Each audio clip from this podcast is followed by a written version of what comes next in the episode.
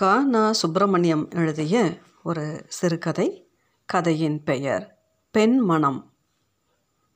சுந்தா பாட்டி சொன்னால், படிக்க படிக்க ஆண்களுக்கு அறிவு அதிகமாகிறது, படிக்க படிக்க பெண்களுக்கு அன்பு அதிகமாகிறது.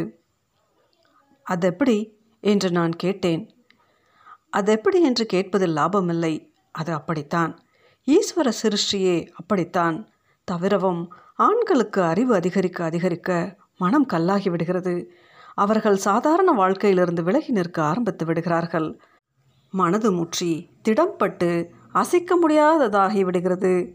யோகிகளும் ஞானிகளும் பெண்கள் விஷயத்தில் பெண்களின் விஷயமே வேறு, இதற்கு முற்றிலும் மாறானது. அவர்களுடைய மனோபாவம் உண்மையிலேயே நேர்மாறானது. அவர்களுடைய மனம் படிப்பினாலும் அறிவினாலும் கணிகிறது. சுபாவமாகவே மென்மையான அவர்களுடைய உள்ளம் கல்வியினாலும் அறிவினாலும் அதிகமாக மென்மையடைந்து விடுகிறது. சுபாவமாகவே அவர்களுக்குள்ள அன்பு உணர்ச்சி அதிகரிக்கிறது என்றால் பாட்டி. அறிவு அதிகரிப்பதால் மனது முற்றுவது நல்லதா அல்லது அன்பு கனிவது நல்லதா? யார் சொல்ல முடியும் என்றால் சுந்தா பாட்டி. உலகத்தில் கஷ்ட நிஷ்டூரங்களை எல்லாம் பார்க்கும்போது அறிவு முற்றி மனம் இறுகி கல்லாய்ப்போய் முனியாகவோ யோகியாகவோ ஜடமாகவோ இருப்பவனை மேல் என்று தோன்றுகிறது. ஒவ்வொரு சமயம் அன்புக்கு ஈடானது வேறு எதுவும் இல்லை என்றும் தோன்றுகிறது. அன்பை ஆதர்சமாக கொண்டு வாழ்க்கையில் எவ்வளவோ கஷ்ட நிஷ்டூரமும் படலாம் என்று தோன்றுகிறது. சிறிது நேரம் மௌனமாக இருந்துவிட்டு சுந்தா பாட்டி சொன்னால், பெண்கள் கல்வி அறிவு என்றால் இந்த காலத்தில் காலேஜில் படித்து பட்டம் பெறும் பெண்களை சொல்லவில்லை நான். அவர்களுடைய விஷயங்கள் முற்றிலும் இயற்கைக்கு விரோதமானவை, முழுவதும் கோணலானவை. எனக்கு அவர்களை பற்றி அவ்வளவாக ஒன்றும் தெரியாது. தெரிந்த மட்டும் சொன்னாலும் என் புது மாட்டுப்பெண் என்னிடம் கோபித்து கொண்டு சண்டைக்கு வந்து விடுவாள். அதனால் நான் அவர்களை பற்றி எதுவுமே சொல்லாமல் இருந்து விடுகிறேன். நீ சொல்லுகிறபடி கல்வி அறிவு என்பதற்கு அர்த்தம்தான் என்ன என்று நான் கேட்டேன். மகாபாரதம் ராமாயணம் போன்ற நூல்களை வாசிப்பதற்கும் புரிந்து கொள்வதற்கும் போதிய எழுத்து வாசனை, நமது நாட்டு சரித்திரங்கள் புராணங்கள் இவற்றை படித்திருக்க வேண்டும். சங்கீதமும் கொஞ்சம் வேண்டும். குரல் நன்றாயிராவிட்டாலும் பாதகமில்லை, ராகபாவங்கள் தெரிந்திருந்தால் போதும். பூத்தொடுப்பது கோலம் போடுவது போன்ற அலங்காரமான விஷயங்களும் தெரிய வேண்டும். எல்லாவற்றையும் விட தெய்வ பக்தி மிகவும் அவசியம். பாட்டு கோலம் அலங்காரம் எல்லாம் தெய்வத்தை ஒட்டி படித்திருந்தால்தான் உண்மையிலேயே அழகுள்ளவையாக இருக்க முடியும். தெய்வத்துக்கு அடுத்தபடியாக பெண் என்றால் கணவனிடமும் வீட்டு காரியங்களிலும் ஈடுபாடு இருக்க வேண்டும் என்றாள் பாட்டி. பேஷ், லட்சிய மாட்டுப் பெண்ணை நீ சிருஷ்டித்து கொண்டு விட்டாய் என்றேன் நான்.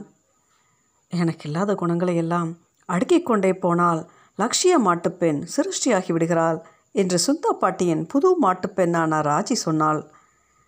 சுந்தா பாட்டி இதை காதில் வாங்கவே இல்லை. அவள் சொன்னாள், நம் ஊரிலே வெகு நாளைக்கு முன் சுப்பா தீக்ஷிதர் சுப்பா தீக்ஷிதர் என்று ஒரு பெரியவர் இருந்தார். அவர் வேத சாஸ்திரங்களை எல்லாம் நன்கு பாராயணம் பண்ணியவர். தர்மம் நியாயம் எல்லாவற்றையும் நன்கு படித்து அறிந்தவர். ஆனால் இந்த அறிவு அவருடைய பொருளீட்டும் சக்திக்கு குறுக்கே நிற்கவில்லை. வட்டிக்கு மேல் வட்டி வாங்கி லேவாதேவி செய்தும் அல் அயலுடன் அடாப்பிடியாக சண்டை செய்து வழக்காடியும் கொள்ளை லாபத்துக்கு ஊரார் நிலங்களை குத்தகை எடுத்தும் குடியானவர்களுக்கும் குத்தகைக்காரர்களுக்கும் நியாயப்படி உள்ளதை கொடுக்காமல் மோசடி செய்தும் சுப்பா தீக்ஷிதர் ஏராளமான ஆஸ்தி சேர்த்து விட்டார். இந்த ஆஸ்திக்கு வாரிசாக அவருக்கு நான்கு பிள்ளைகள் இருந்தார்கள். அவர்களில் மூத்தவர் சுப்பா தீக்ஷிதரின் மூத்த மனைவி வயிற்றில் பிறந்தவர். அவருக்கும் அவருடைய தகப்பனாருக்கும் என்றுமே பிடிக்காது. நாராயண தீக்ஷிதர் என்ற இந்த மூத்த பிள்ளை பரமசாது. பணக்கார தகப்பனுக்கு பிறந்தும் ஏழையாகவே அவர் தம்முடைய குசேல குடும்பத்துடன் இதே ஊரில் வேறு வீட்டில் தனியாக குடித்தனம் செய்து வந்தார். சுப்பா தீக்ஷிதர் சுயார்ஜிதனமான தன் ஆஸ்தியில் சிறிது கூட தம் மூத்த பிள்ளைக்கு கொடுக்க மாட்டார் என்பது ஊரறிந்த ரகசியமாக இருந்தது. உண்மையில் சுப்பா தீக்ஷிதர் தம் ஆஸ்திகளை தம் மற்ற மூன்று பிள்ளைகளுக்கும் சரிசமமாக பங்கிட்டு உயில் எழுதி வைத்திருந்தார் என்று கூட ஊரில் சொல்லிக் கொண்டார்கள். சுப்பா தீக்ஷிதருக்கு இணையலாக வந்து வாய்த்திருந்த லக்ஷ்மியை உண்மையிலேயே மகாலட்சுமி என்று தான் சொல்ல வேண்டும். அவள் உத்தமி. ஆனால் கணவன் செய்யும் காரியங்களுக்கு எதிர் நின்று தடுக்கும் சக்தி இல்லாதவள். தன்னுடைய மாற்றாள் பிள்ளை ஒதுங்கி வசிப்பது அவளுக்கு பிடிக்கவில்லை. ஊரார் அது பற்றி வம்பளக்கிறார்கள் என்பது மட்டுமல்ல, உண்மையிலேயே அவர்களும் தன்னுடன் வசிக்க வேண்டும் என்று அவளுக்கு ஆசை. ஆனால் அவள் என்ன செய்ய முடியும்? அந்த பிள்ளையும் தகப்பனும் அகஸ்மாத்தாக தெருவில் சந்திக்க நேர்ந்து விட்டால் கூட நெருப்பு போரி பறக்க ஆரம்பித்து விடுமே. வேறு ஒன்றும் செய்ய மாட்டாள் லக்ஷ்மி அம்மாள். ரகசியத்தில் தன் மாற்றாள் பிள்ளைக்கும் அவள் குடும்பத்துக்கும் தன்னால் ஆனதையெல்லாம் செய்து வந்தாள். அடிக்கடி கணவன் அறியாமல் அவர்கள் வீட்டுக்கு சென்று வருவாள். சமயம் நேரும்போது சாமான்கள் கொடுத்து உதவுவாள். பணம் காசு கொடுத்து உதவ அவளிடம் ஒன்றும் கிடையாது. தன் கணவன் உயிரோடு உள்ள வரையில் இழைத்த அக்கிரமங்கள் போதாதென்று இறந்த பிறகும் மூத்தாள் பிள்ளைக்கு அநீதி செய்ய முயல்கிறாரே என்று லக்ஷ்மிக்கு மிகவும் வருத்தம். தன் மூத்த பிள்ளையை ஒதுக்கிவிட்டு மற்ற மூவருக்கும் தம் ஆஸ்தியை சரிசமமாக பங்கிட்டு அவர் உயில் எழுதிய போது அவள் தன்னால் ஆனவரையில் ஆட்சேபித்து பார்த்தாள். தர்ம நியாய சாஸ்திரங்களில் புலியான சுப்பா தீக்ஷிதர் அவள் பேச்சை காதில் வாங்கவே இல்லை. உயில் எழுதி முடிந்து ரெஜிஸ்டராக போகும் தருணம் சுபா தீக்ஷிதர் தலையை வலிக்கிறது என்று படுத்தார். இரண்டு நாள் பேச்சு மூச்சு இல்லாமல் கடந்தார். மூன்றாம் நாள் எதிர்பாராத விதமாக இறந்தும் போய்விட்டார். பாகப்பிரிவினை செய்ய வேண்டி வந்தபோது எல்லோருமாக சுபா தீக்ஷிதருடைய உயிலை தேடினார்கள். அது அகப்படவே இல்லை. அது எழுதிய அன்றே எங்கேயோ மறைந்துவிட்டது. உயில் அகப்படாததால் ஆஸ்தியில் சரியான பங்கு நாராயண தீக்ஷிதருக்கும் கிடைத்துவிட்டது. அதை லக்ஷ்மியின் தயவு என்று அவர் அங்கீகரித்து ஏற்றுக்கொண்டார்.